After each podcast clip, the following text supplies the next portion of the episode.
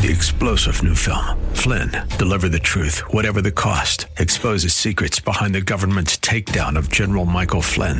Flynn knew what the intel world had been up to. He ordered the first audit of the use of contractors. This set off alarm bells. He told the truth. He was the most dangerous person for Donald Trump to hire. They had to get rid of Flynn.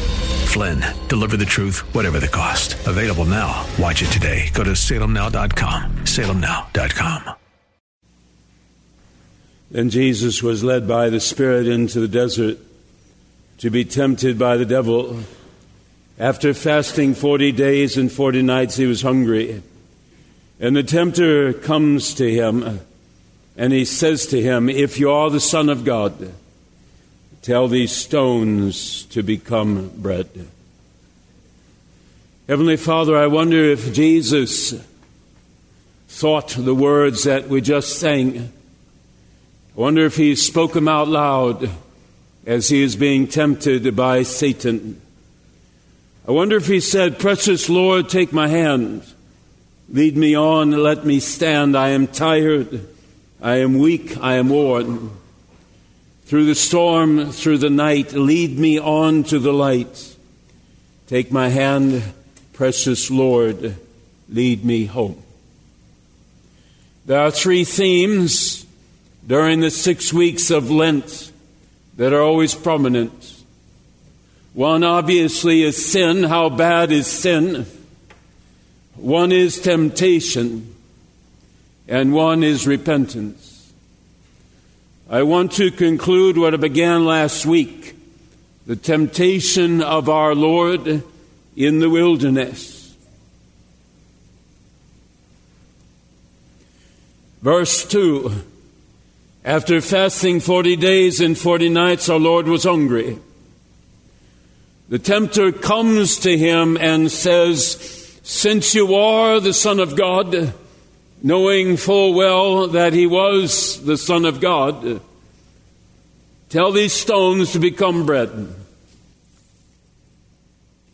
He whispers to Jesus, Your Father, who just pronounced the blessing upon you when you're baptized, your father who said, This is my beloved son in whom I am well pleased. He seems to have forgotten you rather quickly, Jesus. You're in this wilderness 40 days and 40 nights without food. And Satan whispers to him, If your father will not take care of you, then you must take care of yourself.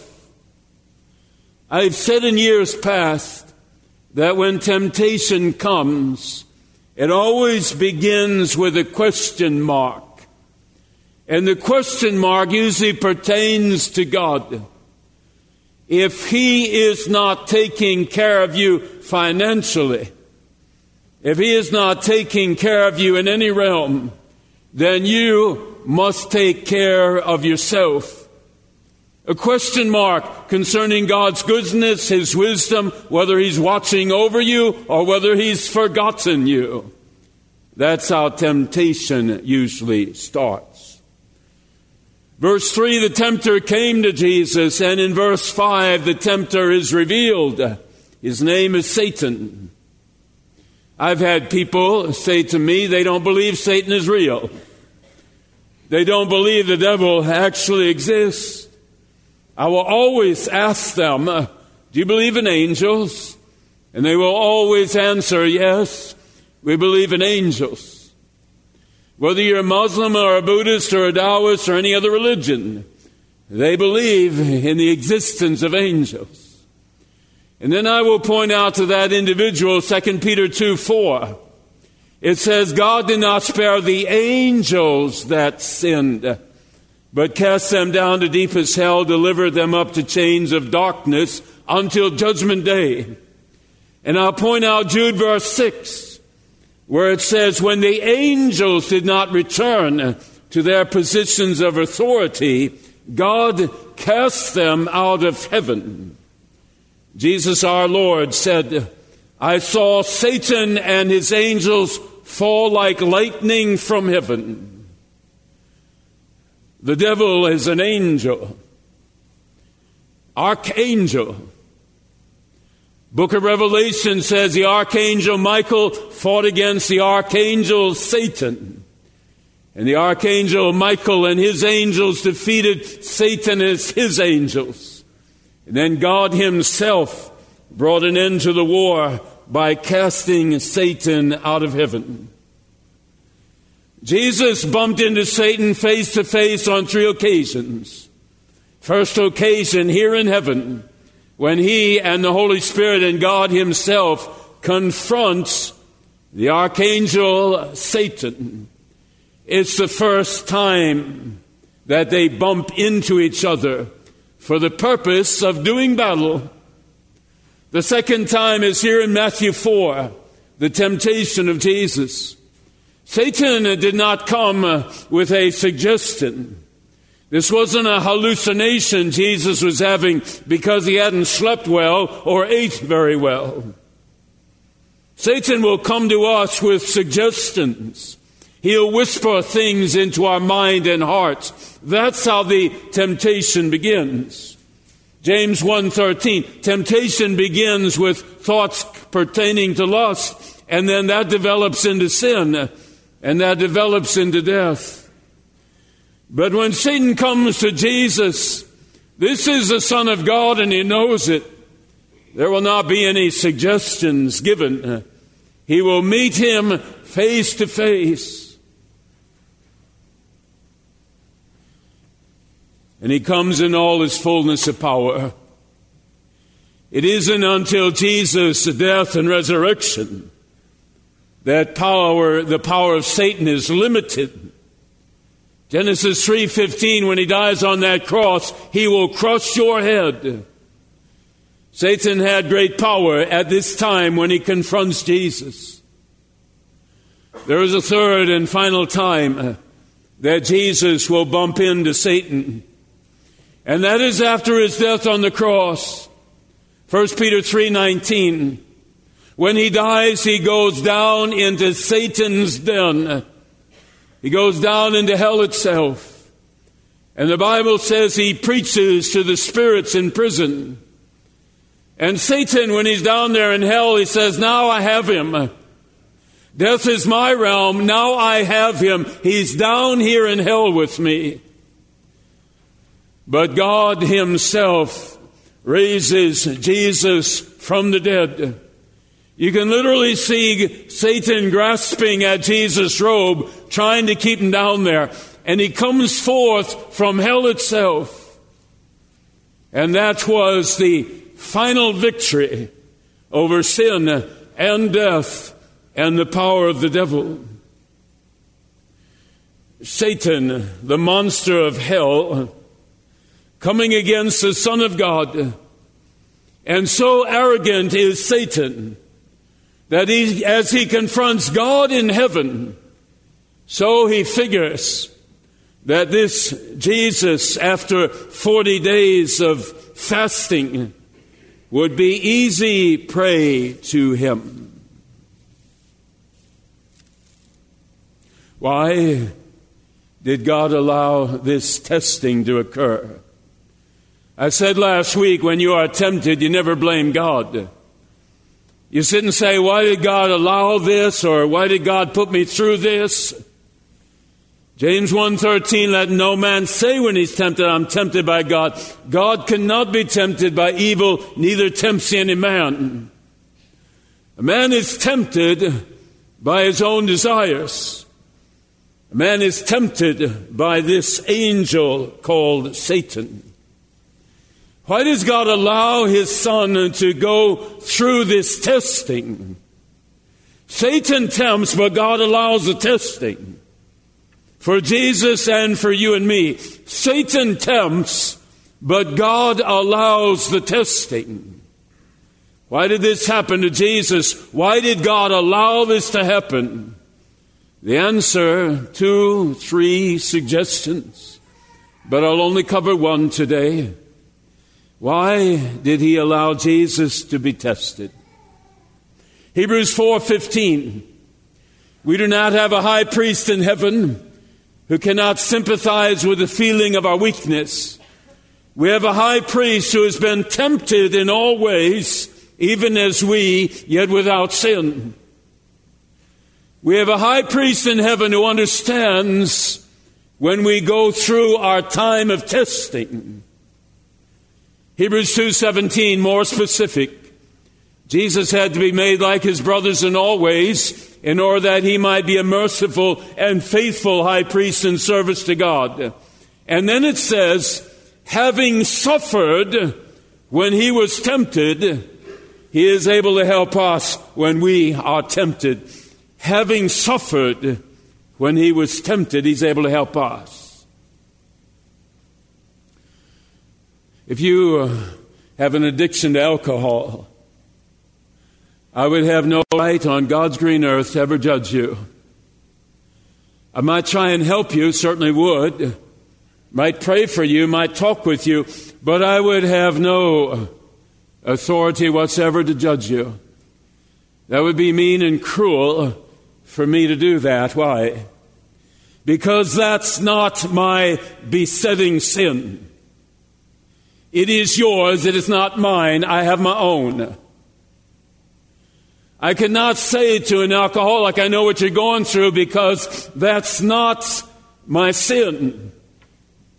You go to Alcoholics Anonymous and the people around there, they know exactly what you are going through. And when they say, I know what you're going through, there's a bond that happens between you and them. If some parent loses a son or daughter, if their son or daughter dies, it would be a most cruel thing for you to go to them and say, I know what you're going through. They would have full right to ask you the question Did you lose a son or a daughter? Did your son or daughter die? And if they say to you, No, I didn't have a son or daughter that died, you would look at them and perhaps in anger say, Then you have no clue as to what I'm going through. But if they say to you, Yes, I lost a son five years ago, or I lost a daughter five years ago, there would be an instant bond between you. My son had cancer. I never have had cancer. I cannot say to John, I know what you're going through because that disease has not rested in my body. Why did God allow his son to go through this testing? So that you and I when we come to that time in our life, perhaps more than once, and we're going through the great anguish of going through this time of testing, Jesus knows. Jesus knows. Our Father in heaven knows. He's 18 years of age. He comes home inebriated. He cannot walk down the hallway without staggering. And his father sees him, and his father starts weeping. And he says to his son, Alcoholism has been in our family for decades, and now it has come to you. And it breaks my heart that you have inherited this disease that has coursed through the family. Jesus weeps when we enter our times of testing. And he weeps because he knows the suffering that his children are going through. The Apostle Paul, 2 Corinthians 12, he prayed many times that God would remove an affliction from him. He doesn't say what the affliction was. He doesn't say whether it's cancer or rheumatoid arthritis or going blind or whatever. He doesn't say what the affliction is. He just talks about the time of testing. He said, Lord, I've asked you many, many times to get rid of this thing in my life that causes this suffering. And what did Jesus say to him? Jesus said to him, Apostle, stop talking about this. I'm going to allow this to be in your life because when it's there, my presence in your life is stronger than it would be if it wasn't there. And the Apostle Paul then says, I'll rejoice when this period of testing comes because God comes in all the fullness of His power and I can feel it. When I am weak, then am I strong. That's why God allowed His Son to go through this testing. So that we come to that time in our lives. Jesus knows. Jesus knows. Third point the Bible talks about Satan being a roaring lion. 1 Peter 5 7. I rather see him as a cowardly jackal. What do I mean? Satan does not come to us in our strength. He comes to us in our weakness. Satan usually comes at our weakest point and our weakest time.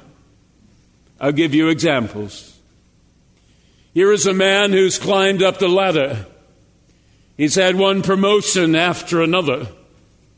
He's had great success. Here's an 18 year old. He's one of the best football players in the state. He's had many colleges coming after him, uh, and he has accepted a full scholarship from one of them. Satan comes in our weakness.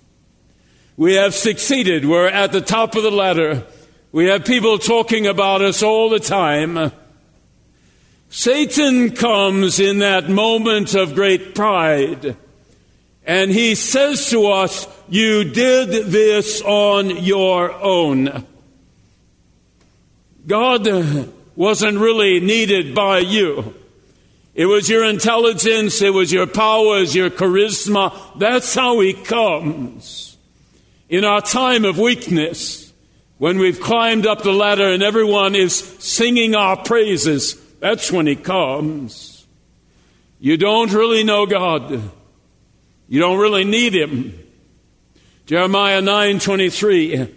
Let not the wise man boast in his wisdom, or the rich man in his wealth, or the strong man in his strength.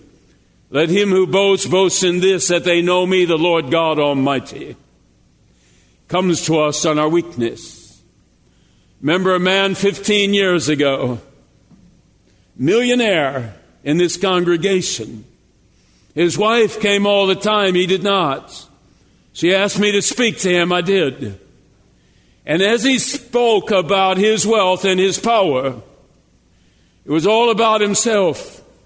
He literally said to me, I didn't need God. I did this on my own. Satan comes to us in our weak moments, sin of pride. He also comes to us in our weak moments, cowardly jackal. The baby is stillborn. Uh, here he comes. She's 38 years of age. She has brain cancer, three young children. Here Satan comes. 21 year old was in a car accident, going to be paralyzed for the rest of his days. Here Satan comes. They had just joined a small group. They had just joined a small group. They want to grab hold of Christ and His power. They want to change in their life. They just joined a small group. And it's the first time that the small group's ever met. And someone starts talking politics. and there's an argument that rages. And he says to his wife, We're done. I don't need this. I see this out in the world. I don't need this. Satan gives a high five to his other angels and he says, That's pretty easy. That was pretty easy. That one's done. Satan is a cowardly jackal. He comes to us in our weakest moments and at our weakest time. Here's a man, his issue is not alcoholism, it's not drugs, it's not pornography, it's not embezzling money. His weakness is his pride and arrogance. He hears a story about someone, and it's not a nice story. And his sin leads him, when he hears the story, his sin, his weakness, someone else might hear the story and say, I feel so badly for that individual. Someone else might hear the story about how this person got in trouble, and they might actually call him and say, Can I come and talk with you? Is there anything I can do for you or your family? But not this individual with the sin of pride and arrogance. He hears the story and he can hardly wait to get on his computer or his phone, and he's going to let everyone know about what this person has done. He can hardly wait to gossip about this individual. And Satan gives high fives to the angels around him, and he says, We've done it again. Roaring lion, I think not. I think him a cowardly jackal. My question to you is this Do we stand a chance? Jesus, in his weakened state, face to face with the archangel Satan, does he stand a chance? Temptation number one comes. Jesus says, Man shall not live by bread alone. Temptation number two comes. Thou shalt worship no one else save God Himself. Temptation number three comes. There was one piece of armor that Jesus had. It was the same piece of armor that David had when he went against Goliath. It's the same piece of armor that you and I have. The armor is this playbook. The armor is God's Word. When he says to Paul Strand, don't worry about tomorrow, Paul Strand has to get that into his mind and heart. He has to pray it in. He has to write down notes. He has to have God to make that come alive in my life. Let me live in the moment, God, and you're in the moment. Don't, me, don't let me live in the past. Don't let me start thinking about things in the future. Let me live this moment, God. Ephesians 6 11 and 12, it says, Put on all the armor of God. This is what it's pointing at. Put on all the armor of God because you don't wrestle against flesh and blood. You wrestle against principalities and powers and rulers of this world's darkness. You wrestle against Satan. This is your armor. 7,000 times in this book, God has said, Here's the armor that I want you to put on. Do not be afraid, I'm with you. This is the armor. Your sins are forgiven through one drop of Jesus' blood. This is the armor. Don't worry about tomorrow. I'll be with you today. This is the armor. This is the day God has made. This is the day God has made. I'll rejoice and be glad in the fact that God is with me. Even if it's a time of testing, God is with me. That's all it takes, people. James 4 7, you want a powerful verse. James 4 7. It says, Submit yourself to God. Okay, three points. Number one, submit yourself to God. Number two, resist Satan and he will run from you. Point number three, come near to God, he'll come near to you. You mention one verse from God's word and Satan leaves. He cannot stand to be in God's presence. You ask God, deliver me in the name of the Father, Son, and Holy Spirit. He runs as soon as you mention God's name. God is his great enemy. You mention God's name, he runs. How do you resist temptation? This armor, God's Word. How else do you do it? You surround yourself with Christians. You surround yourself with Christians. That's why I'm so glad that 450 of you are in small groups. I hope the time comes when 80 or 90 percent of our people are in small group. You surround yourself with Christians. Why do you do that?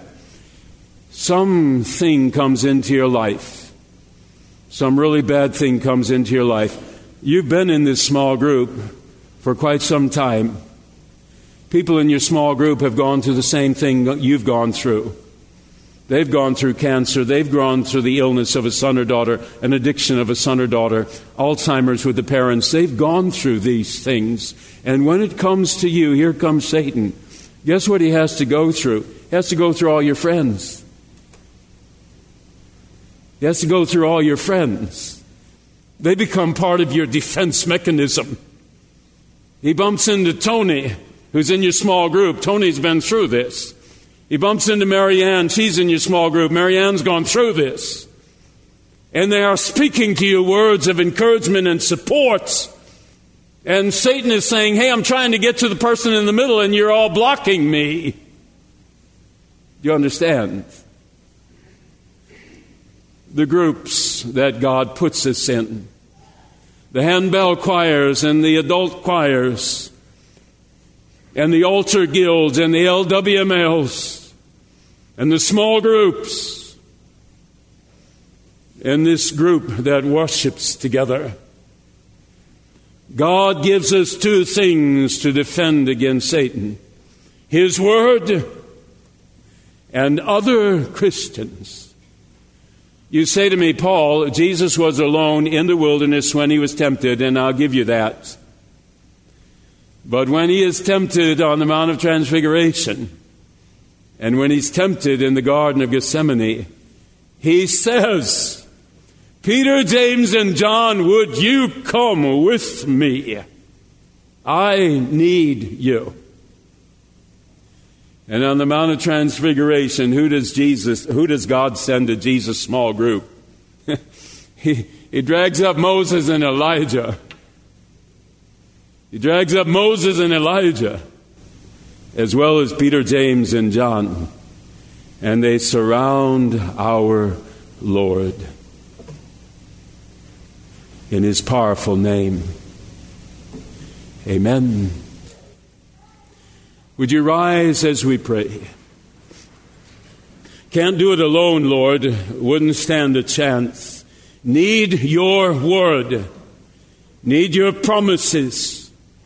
And I need to have read your word so often that those promises bump into me all the time. When I was a kid, my parents reminded me every day, Did you brush your teeth? And every day I need to be reminded through the promises of God that you stand with me and I need not fear. And Heavenly Father, we also need others you bring others into our life to be a defensive wall when Satan comes. Here's a baby Christian. Here's a Christian who's been a Christian for a long time. And the Christian who's been a Christian for a long time has gone through many storms. Their faith is as strong as an oak tree, cannot be moved. And they become the defense mechanism for the baby Christian. They keep Satan away and they encourage the baby Christian.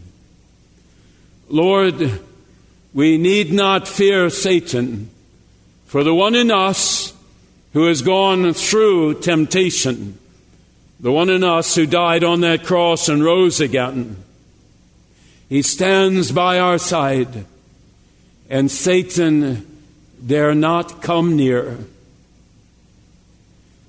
Resist Satan, and he will flee from you. In our Lord's powerful name, amen. Three star general Michael J. Flynn, head of the Pentagon Intelligence Agency, knew all the government's dirty secrets. He was one of the most respected generals in the military. Flynn knew what the intel world had been up to, he understood its funding. He ordered the first audit of the use of contractors. This set off alarm bells. The explosive new documentary, Flynn, Deliver the Truth, Whatever the Cost, and covers the facts behind this scandal. Flynn told the truth. He was the most dangerous person for Donald Trump to hire. I find out the worst enemy that I'm going to face in my life is right here in America. They took my assessment and they wanted me to change it. And I was like, I'm not changing it. They had to get rid of Flynn. With in depth interviews, archival footage, and never before seen personal records of the man behind the headlines. I just felt like I was drowning. Flynn, deliver the truth, whatever the cost. Available now. Watch it today. Go to salemnow.com. Salemnow.com.